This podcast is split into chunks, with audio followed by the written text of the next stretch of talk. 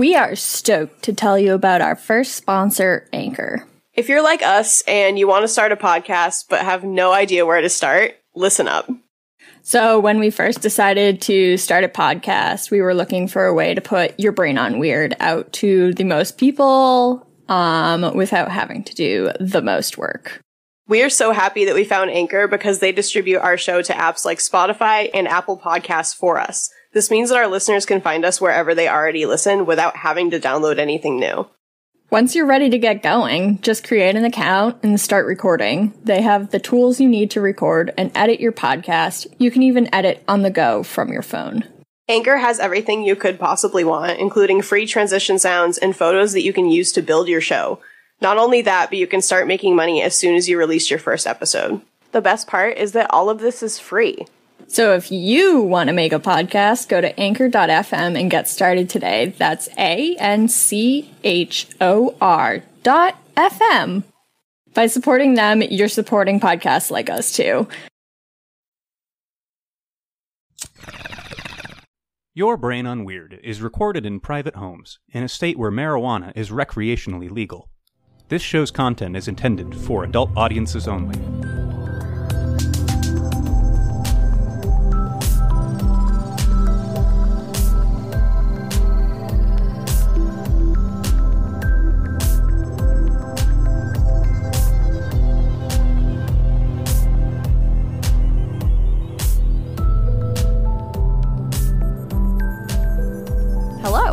Welcome back to Your Brain on Weird. I'm Sam. I'm Jess. And this is a podcast about the ooky, dooky, wacky, creepy occult world and everything that may or may not fall under that umbrella. Yes, And also weed. correct. so basically, our two favorite things. Yeah. Things that make you think. Mm hmm. Mm hmm. How are you? I am doing pretty good. Very good. I had a pretty stressful last couple weeks. So, sorry, I guess, for not releasing an episode last week for anyone who noticed. My grandfather unfortunately passed away, so I had to go to Virginia for uh, his funeral. But I got to see a bunch of my family and I got to go visit. Um, for anyone who doesn't know, my mom passed when I was six. So I got to go visit my mom's grave, which was very, uh, what's the word for it? Therapeutic. Yeah, I guess so. Yeah, it was. And that was very nice. I also just had a really good drive. It was a long drive. It was like a thousand miles total, but it was very easy and it went very well. So that was nice. And then I got back and I got to go camping with you, which was Yes. great. So, and that was amazing. We got to celebrate Beltane. Yeah. So I feel very great. I'm very tired today, but um I'm in a pretty good mood. So, yeah. Great. That's great. We're doing good. How are you? I'm also doing pretty good. I feel very good after our weekend of being outside. It was really nice. Yes. And I was also really, really fucking tired today. I was a zombie at work. I was like, "Ugh, my well, you had to do all the hurt." driving. Yeah, yeah. Um, I did. I did like reset my odometer at the beginning of our trip. So in total, from my house and back to my house, it was 340 miles. Oof. Yeah, Yeah, yeah. yeah. That's rough. Well, I hope you uh get to relax tonight a little bit. Yeah, definitely. Sit back, relax, and play Pokemon Snap because that came out last week and it was really, really great. My wonderful husband bought it for me. Oh, he already had bought it and had it downloaded by the time I got home from work. Nice. And I was like, Love that's that. so nice. yes. so that was very cute. So hopefully I'll get to play Pokemon Snap. nice. Yes. I did go to buy it last night and it was $60. So I Oh, said no. I'm not going to buy that until it goes on sale. So Yeah, yeah, that's Um, fair. But that's okay. I finally beat Hades last night. Wow! Hell yeah! Um, Congratulations. 78 attempts for anyone else who is playing Hades. I don't know whether that's good or bad. I feel like it's bad. But um, it took me 78 attempts to finally beat Hades. So yeah, but I'm still playing because you can like keep making the game harder and you can like keep playing after that. So Um, it's very weird because I just I wanted to look it up. So I said how uh, average attempts and the first thing that came up was to beat Hades. oh god, I didn't even look it up. I'm gonna guess 30. They're saying 16 hours. Okay, well, I can go look how look and see how many hours I have on it. I guess, but yeah. all right, let me go. There's there's like uh, informal polls and stuff that suggest somewhere between like like 50 Okay, I mean that's yeah, yeah. So how many hours do I have? I feel like it's definitely way more than 16. Oh yeah, way more than 16. It says 45 hours or more. Holy shit. So I've played for more than 45 hours in order to beat it. but I think I bought it like two months ago or something. I don't know. Wow. Okay, if you're a gamer, I'm a pro gamer. yeah, um basically like if you do these types of games, it'll take you 15 hours. But like if you're actually like playing the game to play the game, it'll take you longer instead of just trying to beat the game. Good. Yeah. I was actually trying to to play the game because the storyline is very good. Yeah. So, Yeah. and it's very accurate with all the like deities, like gods and goddesses and shit. So, Yeah, that's why my sister was so into it. Mm hmm. Anyway, Yes. Very good. yes. All of oh, that is by the way, uh, by the way, happy episode fifty. Happy episode 50. yeah. So Dab. this is 90 pound dab. I think technically this is our 61st episode.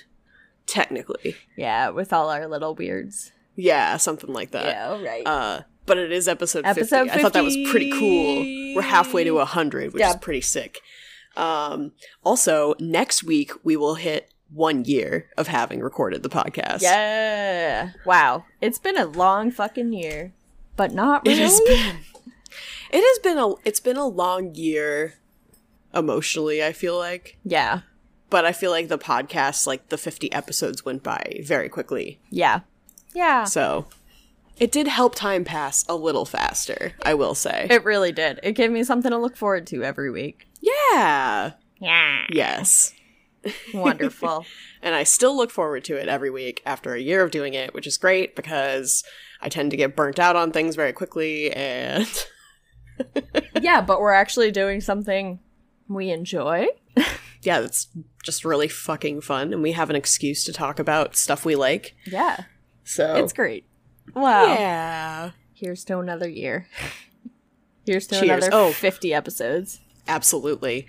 Uh by the way, how's your hydration going? Um this is not good for me. Um Mm-mm. this is my first bottle of the day and it's not quite done. I uh Oh, I guess I finished like half a bottle that I had from last night that was half Gatorade, half water. Oh, nice. But then I had a smoothie for breakfast. So and then my this is not related to hydration, but my boss made me fish tacos for lunch and it was really fucking good. Oh, that sounds very good. So I'm not as hydrated as I should be.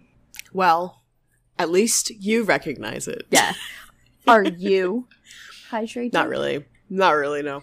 But you have Uh, like three beverages right now. I do. I have three beverages in front of me. I think I've drank um one or two water bottles full. So this is my third.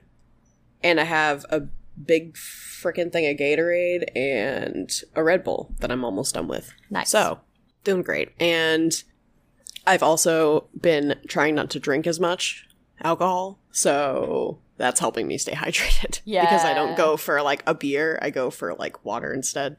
So, because I don't drink soda. Have water. I do not drink soda. I had a soda when I was in Virginia, and it was the weirdest thing. I got soda yesterday. I got Dr. Pepper at Wendy's when I got French fries. I do love Dr. Pepper. Dr. Pepper's so good. I had a Coke, which I don't even really like Coke. oh, yeah, ew. I don't like Coke either. Mm-hmm. but it was the only source of caffeine that I could find in my grandmother's house. That is so, so I was sad. like, well, Guess I'm drinking this. I guess I'm gonna have this, make my headache go away. chugs Made my teeth feel weird. Ew, yeah. That's the erosion.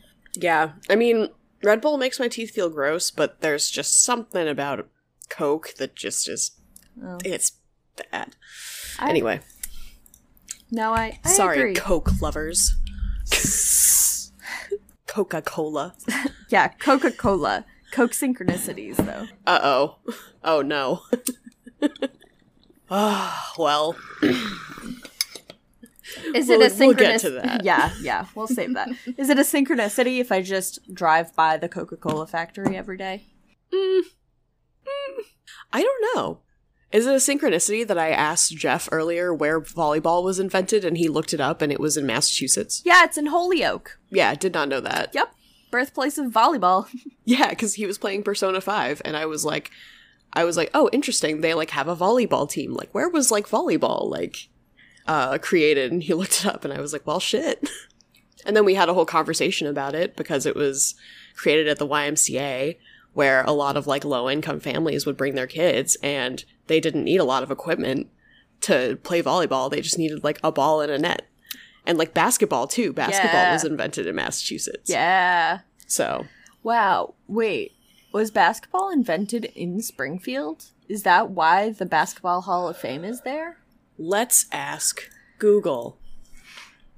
We have the technology. Basketball invention. Springfield College, yes. Wow. Okay. Interesting. Is yes, began its invention in 1891 in Springfield, Massachusetts by Canadian physical education instructor James Naismith. Interesting. Hmm. Fun facts. Those are fun facts, actually. And then, like, lacrosse was invented by Native Americans, like, in the 1400s or something like that. Oh, Hella long really? ago, yeah. Oh, that's cool. Yeah. I could see that. Mm-hmm. Actually, That makes sense. I don't know if that's actually true or not because I feel like I learned that in my public school education in rural New Hampshire. So Oh, I- could be inaccurate. that could be inaccurate. Okay. We're about to find out. Oh, okay. Lacrosse had its origins in a tribal game played by Eastern Woodlands Native Americans and some Plains Indian tribes in what is now the United States of America and Canada. Oh, so that is true. Okay, cool. Yes. So Neat. that is true. That is also very cool. I love that. That is really cool. I love that too. Representation is what we need.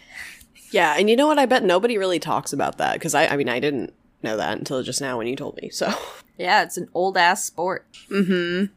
Crazy. Okay, I have nothing else to say about the invention of sports. Okay, I don't either. Okay.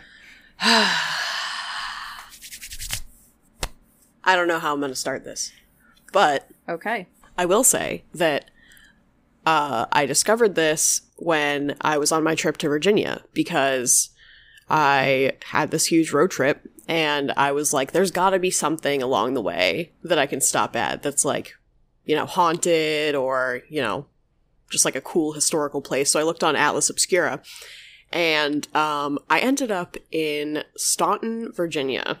So I am about to talk about some pretty awful stuff that was done to people. I will give a warning. Um, I don't know if this like this is probably just a content content warning. I'm going to talk a lot about like discrimination against trans people, against handicapped people, disabled people, um, and I'm going to talk about eugenics. So if you don't want to hear about any of that, I would recommend that maybe you skip this episode.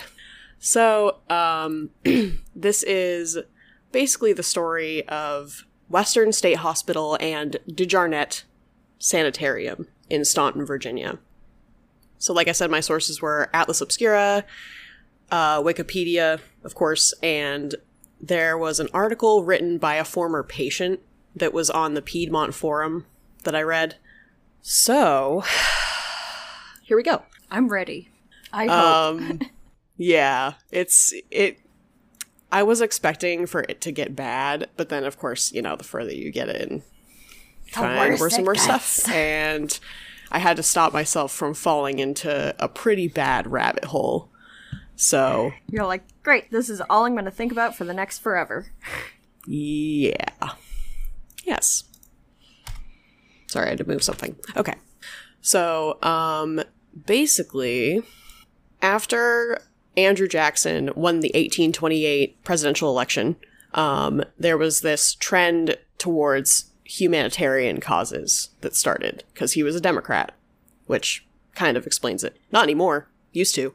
Um, so, Staunton, Virginia was specifically chosen because of its location, and it was on a very like prominent road in Virginia around this time. It's called the Valley Turnpike now, but it's a former Iroquois pa- warpath and a colonial wagon trail. So that used to be like it's always been where people traveled. Interesting. So, I found a quote that said Staunton was destined to become renowned for educating two groups that had been previously left out of the academic process the handicapped and women.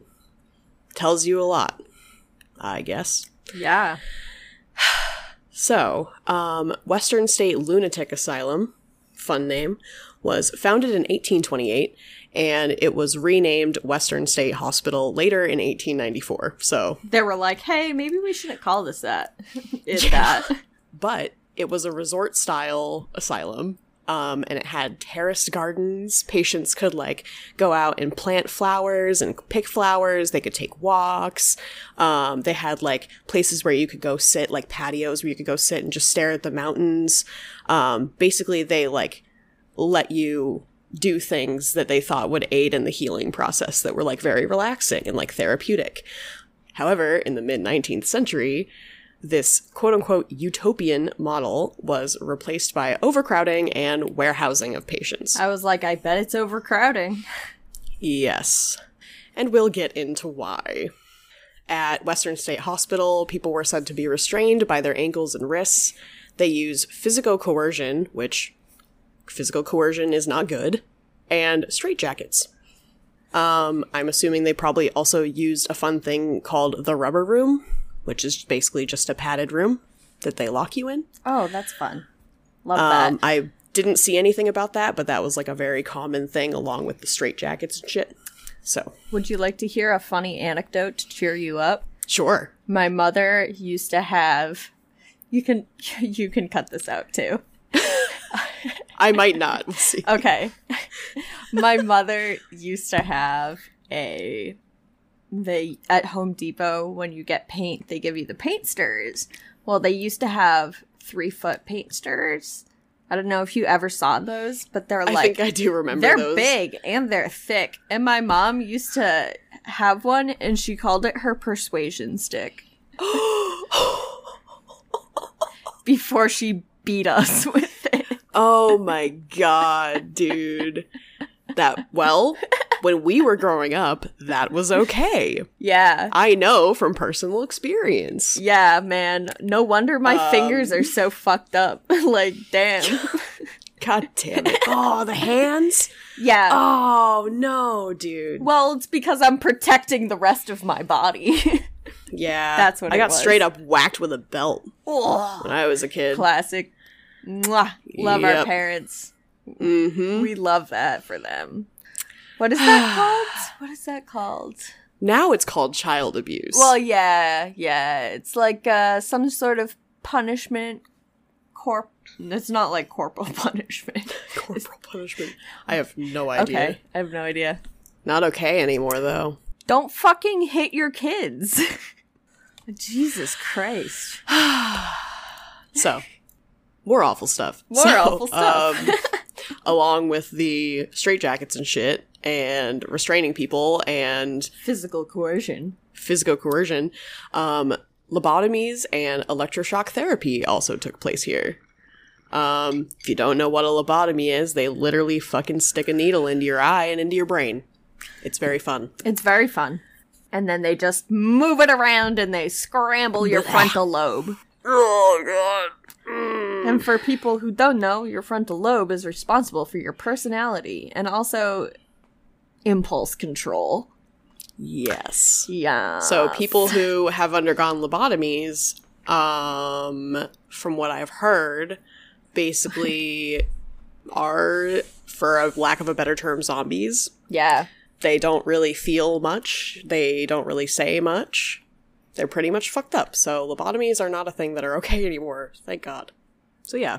Also, electroshock therapy is supposed to be something that is not used, but I've heard otherwise. Yeah, don't fucking do electroshock therapy. Yes. Why is that a question? Because people are terrible, and we're about to find out more about that. Great. So, this was in the early 1900s. There was the publication of Harry Laughlin's book, Eugenical Sterilization in the United States. Oh no. So, at this time, there were already laws against marriage and reproduction that existed in Virginia, thanks racism and other things, that would place these people into institutions and prevent them from reproducing. So, this was already happening. Um, they basically treated mental illness like an infectious disease. Um, and they didn't want these people to be around other people because they thought that other people could get it. So Laughlin argued that the government should limit human reproduction for what he called worthless and defective people in order to better the human race. So, uh, this led to the Eugenical Sterilization Act of 1924, which was passed in Virginia. It allowed the forced or compulsory sterilization of the disabled. Oh, Jesus Christ, dude. They literally said, sure, this is fine, this is okay, we approve of this. Um, so, forced sterilization is removing a person's capacity to reproduce through surgical procedures. So, people were essentially seized and subjected to intrusive operations for the quote unquote greater good of humanity. And ras- rationalizations for this still include this is still a thing that exists um, population control, gender discrimination, limiting the spread of HIV, gender normalizing surgeries for intersex people, Boo. and ethnic genocide. Boo. Yes. Hey, we were talking about this the other day. We were. you don't just accidentally genocide people, was our conclusion. No. No. I literally read that and I was like, yep, we were literally talking about were this the other day. literally just talking about that. What were we what were we even talking about? I don't remember. I don't remember. This act being passed in Virginia led to the opening of DeJarnette Sanitarium. So, Joseph DeJarnette was the director of Western State Hospital, Western State Lunatic Asylum, for anyone who doesn't remember, between 1906 and 1943.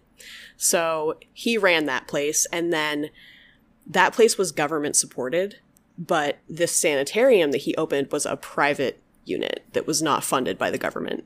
Um, and it was for more like middle com- middle income patients. Um, that's what it said, but I think it was really for poor people. So that was founded in 1932. So DeJarnette was a respected doctor among the white Virginia elite at the time. Um, he was part of a larger movement that was moving towards more humane mental health treatment, ironically, but he didn't do it right. The problem is that he considered himself the genetically gifted descendant of Virginians. So this guy was just like fucking full of ego. Yeah. And the problem was that he had a really strong support for eugenics. Very, very strong support. Yikes. He felt like it was the only way to preserve the integrity of society. Um, he once wrote a poem praising the virtues of, quote, proper human breeding. And I'm laughing and I shouldn't be. Um, he came to be known among his coworkers and his colleagues as Sterilization DeJarnette. People literally fucking called him that. That's so stupid. it's not even catchy. No, it's also a lot. It's a lot. Yes. Trashy. So this was the 1920s, 1930s, and it was said that DeJarnette was exchanging letters with Adolf Hitler himself between 1930 and 1932. that completely checks out. Yes. And it gets worse. DeJarnette basically drew inspiration from Nazi Germany's 1933 Law for the Prevention of Genetically Diseased Offspring. Hitler's plan was to basically kill off anyone who he considered genetically and racially inferior for anybody who does not know. And DeJarnette would often just wander the halls of his sanitarium quoting Hitler. Weird. Yes. Very So he was basically like obsessed with Hitler. and I, I I feel that way because it said that DeJarnette had basically calculated um how many people had been sterilized under Hitler's regime and he came out with the number 56,244. Oh. so he knows exactly what went on. Apparently he like calculated that. Yeah. Yikes. to that exact number. And he infamously commented that Nazi Germany was, quote, beating us at our own game. Jesus fucking Christ. And it gets worse. He once quoted, or he once said, Germany in six years has sterilized about 80,000 of their unfit, while the United States, with approximately twice the population, has only sterilized about 27,869 to January 1st, 1938 in the past 20 years. The fact that there are 12 million defectives in the US should arouse our best endeavors to push this procedure to the maximum. Yikes. That sentence literally makes me want to vomit. Yeah. Um, So this guy was a piece of shit. This guy was a huge piece of shit. And he used inmates in his asylum as guinea pigs for a bunch of different fucking experiments because he was a huge piece of shit. So he did blood transfusions, and I saw this in a few different places, so I think this was like the thing that he was known for. Um, he would do blood transfusions between patients who were dealing with like opposite conditions, basically. So, like, it would be like if you took blood from a patient that was suffering from mania and you injected it into a depressed patient and vice versa. He thought that like that would fix them essentially. I bet that killed them. Yes, and another thing that definitely could have killed people was extreme x-ray exposure Oh. as a method of sterilization basically. Yeah. So if people did not die from those things, they definitely um, did not live very long afterwards, I'm imagining, or they did not live very happy lives. Yeah. So, this entire time, DeJarnette was lobbying passionately for the forced sterilization of the mentally ill and others that he deemed quote unquote defective, including people with mental disabilities, epileptics, alcoholics, or even people who were deemed promiscuous. So anyone. Yes, I remember seeing a list, um, and I'm sure, like, I feel like a lot of people have probably seen this list of like things that could get you sent to an asylum in like the 1800s and 1900s. Basically anything. Yeah. Um, if you're if you were married and your male partner did not like one thing that you did, they could just send you to one of these places and they would take you in and probably ruin your life. Um, the other issue is that a large percentage of these people were very poor. And when people couldn't afford to take care of their family members, they would just send them there. So people would show up basically with nothing major going on, and they would develop issues from staying in this hospital if they didn't weren't already suffering from something before. So, uh, yeah. yeah.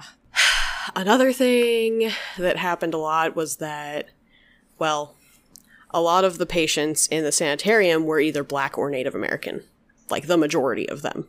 So that says a lot about, you know, white people were rich and elite. Basically, everybody else was considered poor. Yeah.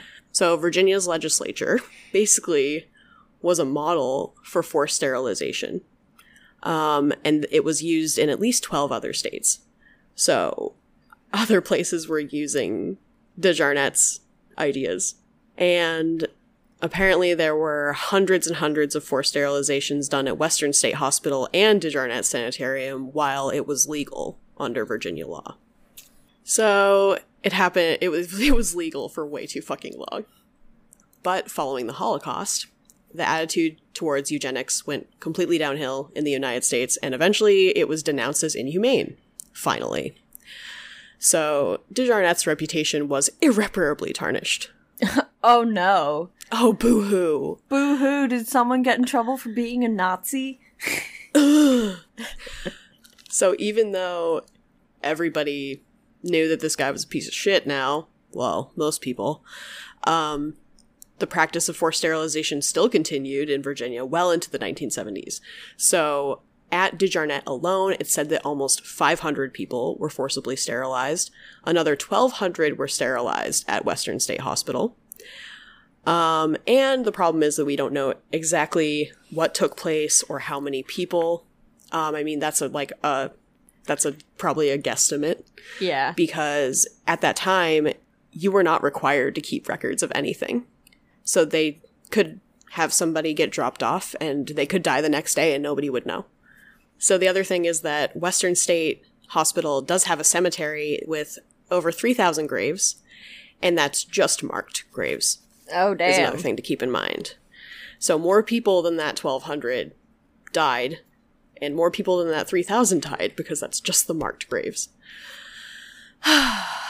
um, the institution was finally, or was financially independent from 1932 to 1975, and in 1975 it was absorbed into the state managed healthcare system. So they transformed the sanitarium into a children's hospital, and they renamed it the DeJarnette Center for Human Development. Okay. Well. That's kind of tongue in cheek, huh? Yes. So patients above the age of 21 who were still at the sanitarium were transferred to a new campus, um, but it was still Western State Hospital, and it was still in Staunton. So, um, I mean, these are both owned by the same, they're run by the same person. DeJarnette ran Western State Hospital until he took over, until he decided to open up the sanitarium. So, like, people getting moved to Western State Hospital instead is, like, not good. Yeah. You're like, cool, same shit. Um, and that was in 1975. So between 1975 and 1996, I don't really know what happened, but um, in 1996, the DeJarnette Center was relocated to a new 48 bed facility adjacent to Western State, and the original building was closed down for good. Apparently, it had changed the name before this happened to the Commonwealth Center for Children and Adolescents. So they did drop the DeJarnette before they closed. Mm-hmm. Because Yeah, yeah. why would you even Yeah. anyway so it is now the commonwealth center for children and adolescents it can house up to 12 patients and is the only mental health facility for children and adolescents that is operated by the virginia department of mental health in the state Interesting. yes which i thought was very strange so it can only house 12 patients and it's the only one operated by the department of mental health Yeah. like Hey, healthcare needs funding, man. yes especially mental health care and Yeah. help for people with disabilities and so on and so forth.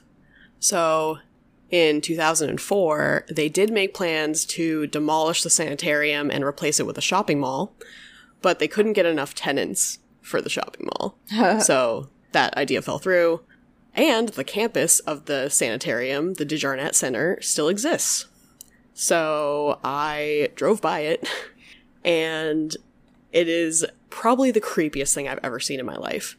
It's really foreboding and just like okay, that It's perfect. It's perfectly perched, you know? it is. It's literally okay. So I found this quote by this horror writer named Andy Dean.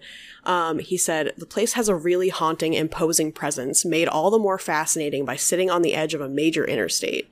It has the look of something that would be forgotten in the middle of the woods, and like that's very true because I was like on the highway, and I knew I was gonna try and stop there, but I didn't really think that it was going to be so easy to get to.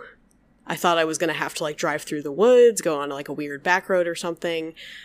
I saw it when I was on the interstate. I pulled off of the highway into a McDonald's parking lot and it was right there.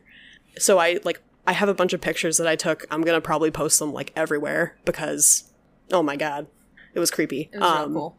But I took those pictures from a freaking McDonald's parking lot. Like they just built up everything around it. There's like a Sheetz gas station over there. There was like a whole shopping mall like across the street. So they basically just like built up all these modern things right next to it. It's really weird. That That's so funny. I and love just that. like left it there. Yeah. So yeah. Um, but it's private property right now. Yeah. So you do need express permission from the landowner if you're gonna try and like go there. I did kind of like try to see what the situation was. Um, I was curious if there was like a big gate or something like that. And um, I'm not telling anyone to do anything. Please don't sue me. But there is not a gate or anything, but there are a ton of signs that say no trespassing. So I didn't try and get any closer than the no trespassing signs just in case. But it's very easy to get to.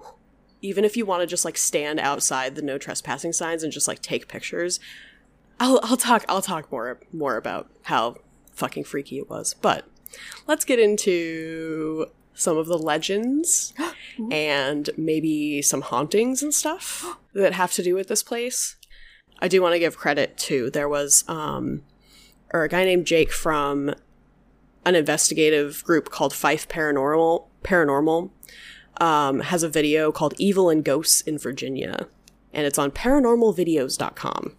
And he talked a lot about different legends that he had heard and things that he had experienced because he used to be a security guard at DeJarnette. So he's like heard all these crazy stories.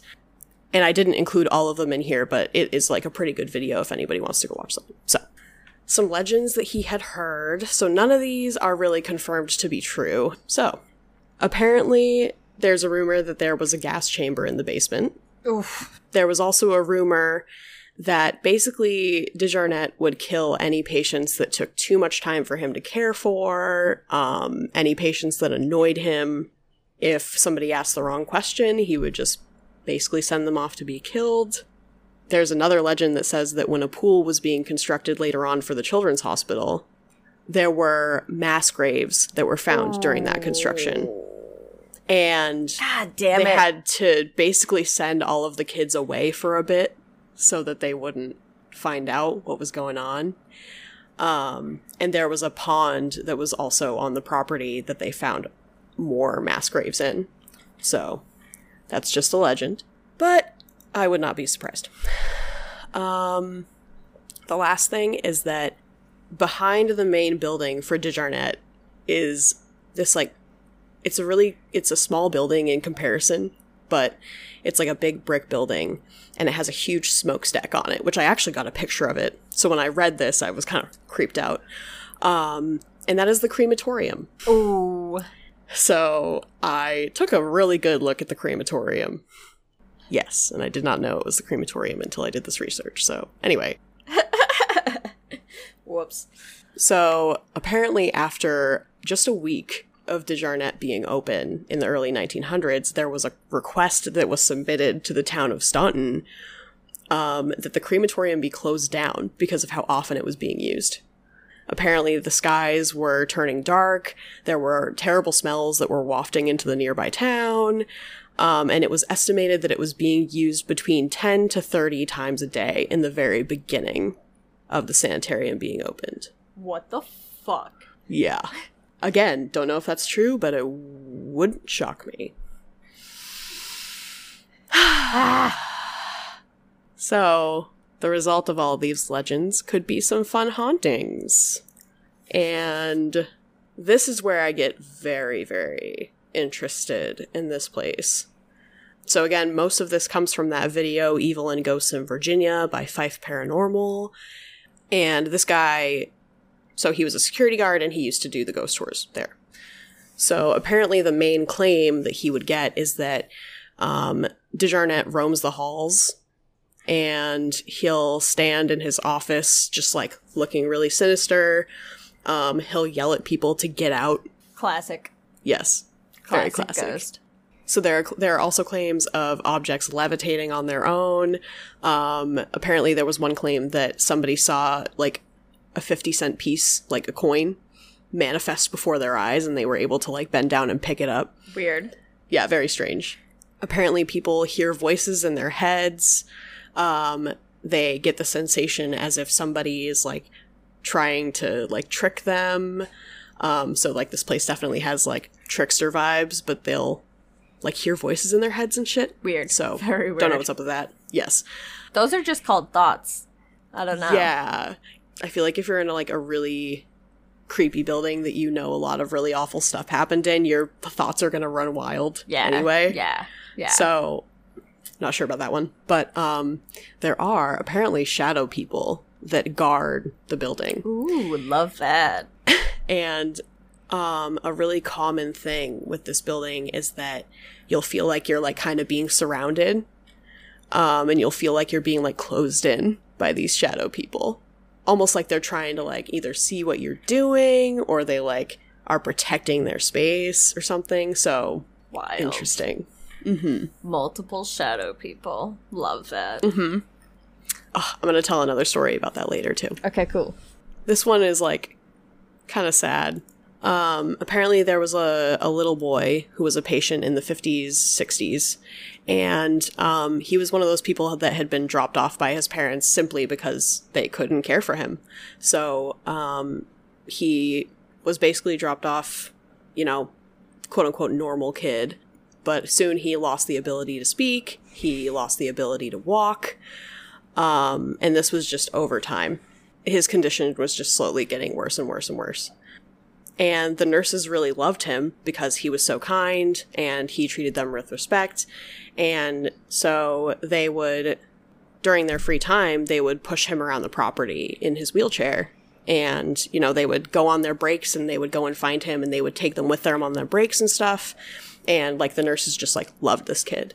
So, um, it, there was a rumor that he would try to follow the nurses out at the end of their shifts. So he would basically follow them out to their cars. And they'd have to say, no, no, you have to stay here. And they'd have to call security, and security would have to come and get him and wheel him back. Um, apparently, this boy only lived for about six to seven months in the sanitarium. And the haunting part is that people still hear his wheelchair. And sometimes when people are leaving the property, they'll look in their rearview mirrors and they'll see him in his wheelchair behind them. Oh, Almost like he's trying to like come with you. I don't know, man. I might be tempted to invite that ghost with me. I'm saying. That's why I was like this one like this one got me. I was The like, story got me. we can just have a travel buddy like Eddie, you know? Yes. Travel ghost. Absolutely. I'd be down for that. I mean, obviously he was like really nice to the nurses and stuff, so Yeah, he's probably just Yeah. sad, man. So there was apparently a security guard that was basically it was two it was him and one other guy. And they were walking around outside basically just like checking the grounds to make sure nobody was trespassing probably. And all of a sudden they heard the unmistakable sound of a wheelchair like the wheels moving the squeaking basically. And what did it for the one security guard was that he heard the sound of gravel being kicked up. So, like, it was like if you were wheeling a wheelchair on gravel. Yeah. So he turned around and he basically knew who this was and he said, Hi, you know, I'm sorry, but you can't come home with me. And this apparently happened a few times, and every time they would escort him back to the sanitarium, basically. So they would turn around, say, Hey, I'm sorry, you can't come home with me. And they would walk back, basically lead Yeah. Yeah. spirit back to the sanitarium. And that's the thing that people started doing. So at least there's that. but it makes me very sad. It makes me really sad. one of the reasons why I would like to go back. Yeah. So, oh, back to the uh, shadow people that guard this place. Um, this Jake guy uh, once saw somebody standing in the weeds down by the old golf course because apparently there used to be a golf course on the campus, and he thought it was somebody who was like trying to break in. So he like yelled down at them and was like, "Hey, you need to leave." And he saw the weeds like move really quickly and then it just stopped and there just wasn't any movement.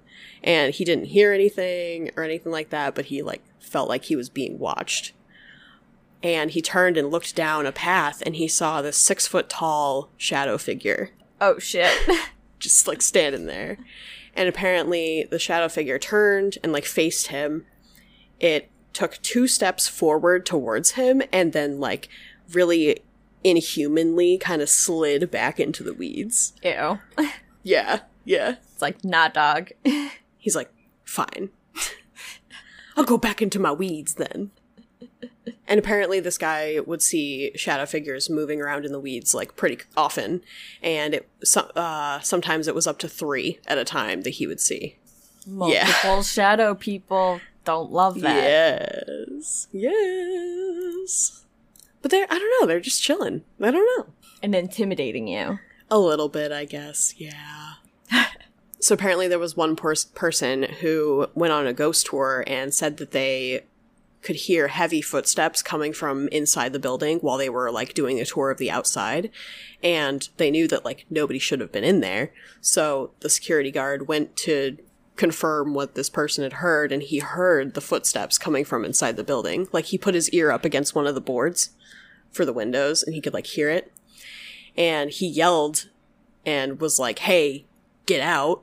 And the footsteps just like stopped and then when they were over on the other side of the building, they could hear it again on the other side of the building.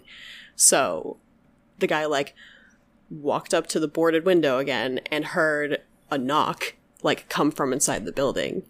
So he was like, "Oh crap, is somebody like locked inside or like what's the deal?" So he knocked back on the window and all he heard was the sound of something just like dropping he said it sounded like heavy boxes, like if you had had a heavy box and you just and it went thump on the ground. Um, and apparently everybody that was outside with him, like everybody on the tour, heard it and was like, "What the fuck." So again, he put his ear up to the window, and he could hear whispers like coming from inside Oh. the building, and they kind of sounded like teenagers, kind of. So he's still like confused because he's like, "I feel like somebody's in there fucking with me." And then he hears voices coming from outside, like in the weeds again.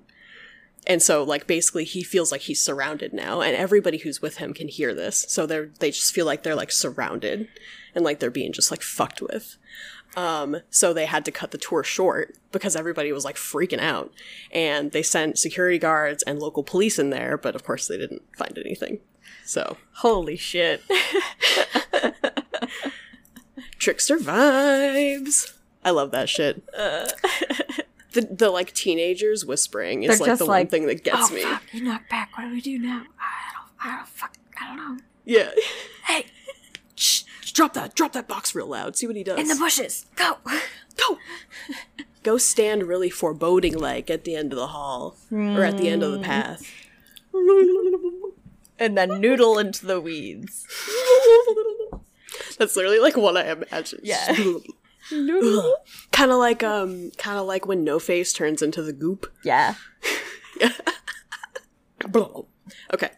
Oh, here's another. This is another like rumor, I guess. Um, but when apparently when construction construction workers first went to go board up the windows, um, they ended up having to hire a second construction team because the first one quit. And the story they were telling was that on the first day, they showed up to board up the windows, and all they could hear was just like the nonstop sound of just like screaming. like they went into the building and it was just like so loud, and they were like, "What the fuck is happening?" So that was on the first day, but then on the second day they came back, and you know there wasn't the screaming anymore, but the ladders that people were on were would like just start levitating Oh while people were on them, and like I don't know if anybody actually fell and got hurt, but I guess that was the thing was that the ladders would just lift up while people were still on them. Apparently, people's lunches would go missing. Oh no, dude. I'd be so sad. Be like, oh, man, my sandwich. I'm so hungry. Jim, can I have yours? Oh, yours got taken too? Oh, man. now we gotta go to McDonald's. Good thing it's right there. Yeah, exactly. Convenient. Convenient. Oh, the other the other story that one of the construction workers told was that apparently there was screwdriver there was a screwdriver that like lifted up in the air and just came like flying like point first at his face and he had to like dodge it. Wild. Don't know what's up with that. Haha. So the last thing that was in this video was that he did say that it is one of the most demonically infested locations on the East Coast, or it's known as being that. And I guess the main thing is the shadow figures, and people see like red eyes, um, mostly in the second floor hallway, apparently. They'll see like groups of red eyes. That's basically the only thing that leads people to believe that it's demonically infested. I don't really know where that came from, but it honestly doesn't seem like Yeah, it doesn't really seem evil. much. Yeah. yeah. A lot of really evil stuff happened there, but if there is anybody sticking around, it pretty much just seems like it may have been the patients because, like, they're guarding this place. You know, this was like their home for a long time. So they might just be attached to it in that way. I don't know. But I think jumping to demons, as we always say, is a little dramatic. um, the last thing is that uh, Fife Paranormal Group did do a spirit box session, and the recording of that is online. I did watch it, but nothing super crazy really jumped out at me. Um, they thought that they heard somebody say the devil at one point, which is always the thing that people jump to is like, help get out the devil Yeah. it wasn't convincing enough for me. So, yeah. That one article that I read that was written by one of the former patients, he basically addressed whether or not the building was haunted. And this is what he said. He said, Some say the building is haunted. It is, but not necessarily by ghosts, but by the memories, experiences, and emotions of nearly a century of the troubled and the sick, whether or not those individuals still live. Wow. And I thought that was a very good quote. The place just just got vibes. It does. And like, I will say, I felt really, really weird just like being that close to it and like looking at it. Like, I just like sat there sitting in the car with like my hands on my face, just staring at it for like 20 minutes. It has a very strange energy. And I really want to go back for a few reasons. Um, I don't really know um, what the deal is with like getting tours. I know they don't really do ghost tours anymore there. Um, and it's like privately owned, so I don't really know what you have to do to get in. But it does seem like as recently as 2016, people were able to go. So All right. All right. something to look into. the last thing that I wanted to bring up is that the state of Virginia has publicly apologized for the sterilization program and has offered reparations to his vic- to its victims. Um, but although sterilization programs have been made illegal in most countries, instances of forced or or coerced sterilization still persist. In some countries, trans people are required to undergo sterilization before gaining legal recognition of their gender. So this is still something that happens. Just something to be aware of. That's really fucked up. Not to end this with something that's just going to make you even more mad. Nah, stay mad. Something that we should be fighting against. So, you can apologize all you want. The real apology is change. Correct. And that's uh the end of the awful stuff Okay. that happened at DeJarnette Sanitarium. We have made some progress, but not completely. Although there wasn't much records that were being recorded around this time and stuff like that, and people, you know, weren't really paying attention, it did still happen. And it mostly happened to people who were disabled, people who were black, people who were Native American. And this is the history of our country. So, Let's do better. anyway, Okay. let's talk about something else. Well, this week on Meducation, I'm talking about something truly awful. Oh, great. Sorry, everyone.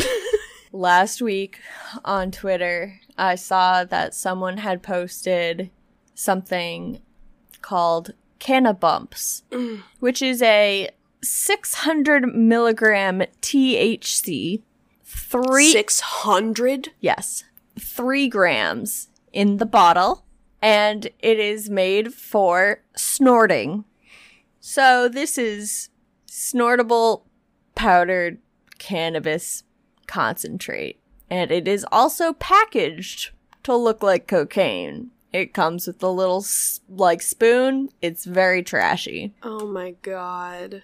I can't believe it's 600 milligrams. That's so much. Yeah, so this was actually um Cannabumps is made by THC Living and is a licensed California edibles manufacturer whose product line was previously limited to THC infused lemonade and pain relief topicals. Okay. So, THC Living appeared to legally position Cannabumps as a concentrate. And California law allows up to 1,000 milligrams of THC per package per concentrate. Edibles are limited to 100 milligrams THC per package. What? Okay, why? Yeah. That's such a big difference. And then this is the um part of the pitch or like the the marketing. Ready? This is a direct quote.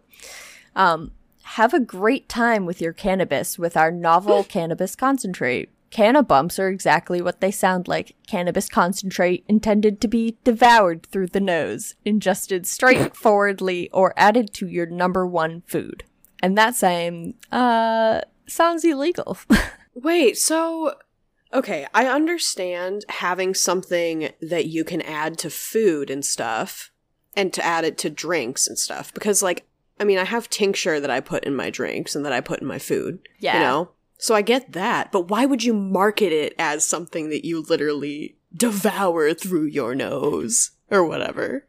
Canna bumps. They're they're like they are literally it's literally THC marketing cocaine. it as cocaine. Yes. Yeah, and that is illegal. So actually, it was only available for um, a couple days before the brand pulled the product, Ah. and there is a law firm representing THC Living released a statement.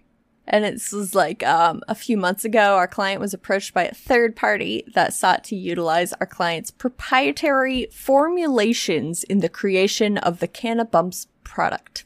So, What? so because of the misgivings of those in the industry, our client made the decision to terminate any license granted to any third party that would use its proprietary information to produce or market a product like Cannabumps.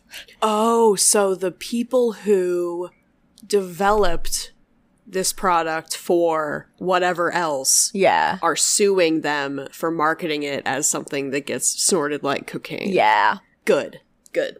Yeah. So this is really fucked up because like it's it's You are glamorizing the use of cocaine, first of all. yes, and two, it's like really detrimental to the entire legalization. If mm-hmm. people come out with products that are fucking literally cocaine, mm-hmm. like of of course people are gonna take a second to be like, "Hey, what the fuck?" Like, Yeah, I mean, you we grew up in school thinking that like marijuana or I'm sorry, cannabis was a gateway drug, and like it's really not. And so like marketing it as something that is so closely related to cocaine is just going to make people think that it's a gateway drug even more. And maybe it could be at this point Yeah. because you're so used to inhaling something through your nose now. yeah, why not And just try something else? Something a little stronger that doesn't do the same thing at fucking all. Yeah. Um so How long does the high last from that? I assume uh the same as any uh inhaled substance, which I am Yeah. actually going to talk a little bit about because Okay, um. I would like to kind of just touch on why snorting drugs is dangerous. So people snort all sorts of stuff, both recreational and prescription drugs, and there are lots of uh hang on, hang on, hang on. I need to get my brain. You do that. Okay, so people snort both recreational and prescription drugs, basically. And when you snort something, you crush it up into a powder and then you inhale it through your nose. And when you are snorting a prescription drug, you're not taking it as intended and you're fucking with the um, potential time release on it. Therefore, you get all of the effects of the drug at once. Mhm. It is actually not. It is not the fastest way to get high. The fastest way to get high is to smoke. Mhm. Um, so if you're snorting, it like still would be faster if you just smoke something. But you have a lot of soft tissue in your nasal cavity and in your sinuses, and it's just like really easy to get the chemicals into your bloodstream. And um, it can take as little as five minutes for the drug to be absorbed and start producing effects. So, But the but the but the effects aren't going to be they're not going to be the same as if you were like if I I don't I don't even know like what prescription drugs people snort. But if I were to snort my Ativan, Xan- I don't know. That's one. Is that a thing? Yeah. Okay. See, I don't even know. Um I think I've heard of that. but like if you were to snort that so the effects are just stronger. I honestly don't know. It's or it's like strong, like to Do you get more side effects probably too? Yeah, like to like an umpteenth elevation. You know. Ugh. Yeah. Um. So if you're prescribed like a half of a pill and you're like snorting that half of a pill, it's going to be significantly stronger as if you were to just take it. Yeah, and it's not gonna work as well. Yeah. Yeah. Yeah. And it's also how people become dependent on things, I'm assuming. Yeah. Yeah. I can talk about that in a second. Okay. So, snorting drugs has a number of consequences. Um, number one, you can damage your respiratory system. So, your nose, your lungs, anything directly connected to your nasal passage can get damaged. And it can make it really hard to breathe normally. Mhm. Also, like your nasal membranes can just like get fucked up beyond repair, and you will have more breathing issues because of your nose. But also, like you could just like always have a runny nose or always have a bloody nose, Oh, um, yeah. because like it never fully heals. Other side effects of snorting drugs include vomiting, constipation, shakiness, dizziness, and increased heart rate. Oh god. Long term effects also include loss of smell oh, I was going to say that. Yeah. and problems with sw- with swallowing. So like you'll Ugh. just like have trouble swallowing. Mm, Obviously, like various drugs have other side effects in of themselves. but that's just from inhaling powder through your nose of any kind basically. Yeah, I'm yeah, yeah, yeah, yeah. That is Yeah. broad spectrum. Like that would happen to you if you were to snort those THC bumps. Like Uh-huh. you might vomit. like you might Ugh. pass out. Like you'll probably get a nosebleed. Like that sounds awful. Mhm. Mhm. So, one of the reasons people snort drugs is it advances the effects of it, but it can also like the high that you can get for it is makes it really really dangerous because you can get addicted to it very very easily. Um so if you feel any intense need for a drug, whether it's like coke or like painkillers or anything like that, that's going to be what addiction is and that really sucks so you can get m- Yes. more addicted more easily to a Mhm. drug that gives you a stronger high and it just like uh is bad all around Mhm. so basically it's not the worst way to do drugs but it's up there and the fact that they like came out with like THC bumps advertised as like cocaine it was just like it's very out of touch. it's Yeah. very very out of touch so Yeah. Mhm. that's that don't snort things kids Yes. I mean, oh my god. I was just thinking like the main group of people and I'm not I'm not like I don't know whether this is fact or not, but I'm assuming the main group of people who use cocaine are rich, it's white people it's Mostly. white people yeah yes, rich white people. And that is just a fact people who are not rich white people will resort to crack cocaine, which is significantly worse. And I would not be shocked if if those had gotten released, if somebody would have turned those into something else. yeah Something that was similar to crack cocaine, maybe for cannabis, that had something bad in it that you like fentanyl is a fun Oops, thing that people like to put in powders. oops you're dead now Fentanyl has killed many of my friends. So, don't fuck with that. And I'm very glad that somebody sued them. Yeah. because, like, come on, man. Yeah, that's just. And I'm sure there are tons of people who were like stoked about that. Um, Like, it didn't look like it. Uh, really? Okay. Yeah, that, like, one of the things that the uh, article said was, like, Was there like outrage? outrage. Oh, like, good, which is okay. why it was only up for like three days. Yeah, Like- yeah. Okay, good. Well, when was April 30th? Because that's the day. That was a few days out. ago. Yeah, that was a few days ago. And it was down by the weekend, so maybe it was only up for like a day or two. Yeah. Yeah, probably. Yeah, because it's the fourth right now. So Yeah. So didn't last long. Yikes. Haha, get fucked. get fucked. Get fucked. I hope you go out of business now. I'm sure they will. Get fucked. I'm sure they got sued for a shit ton of money. Yeah. Well, thank you for that. You're welcome. Thank you for the knowledge. You're welcome. I love knowledge. It feeds my brain. It does. It is food. It is brain food. Brain food. Brain Weird. food. Weird, weird, brain, food. food. yes. Yes. I'm glad we were on the same page there. Yes. Yes. Yes. All Well- right. Well, the only other thing I have to say is we did record some fun 420 content before um, I left for my trip to Virginia and before our camping trip. So I am going to work on editing that and getting that up. I have a feeling that's probably going to end up being patron only, but we do have a $3 Patreon tier. Um, so if that's something that you want to check out, if you subscribe to our Patreon, you get like stickers, you get free access to the episodes 24 hours early. So I think that $3 is honestly worth it. And yeah, so keep an eye out for that. If you're already a patron, that will be up very soon. And I'm stoked about that. Yes, me too. It was a lot of fun. It was so much fun. We got extremely high. Yes. and we had we had some very in-depth discussions about how we did so what we did was we did a weed uh tasting sort Yes. of a weed sampler Yes. so we had a bunch of different strains and we smoked them and talked about how they tasted how they made us feel and it was very interesting and enlightening It was. yeah check that out Yeah. Yeah.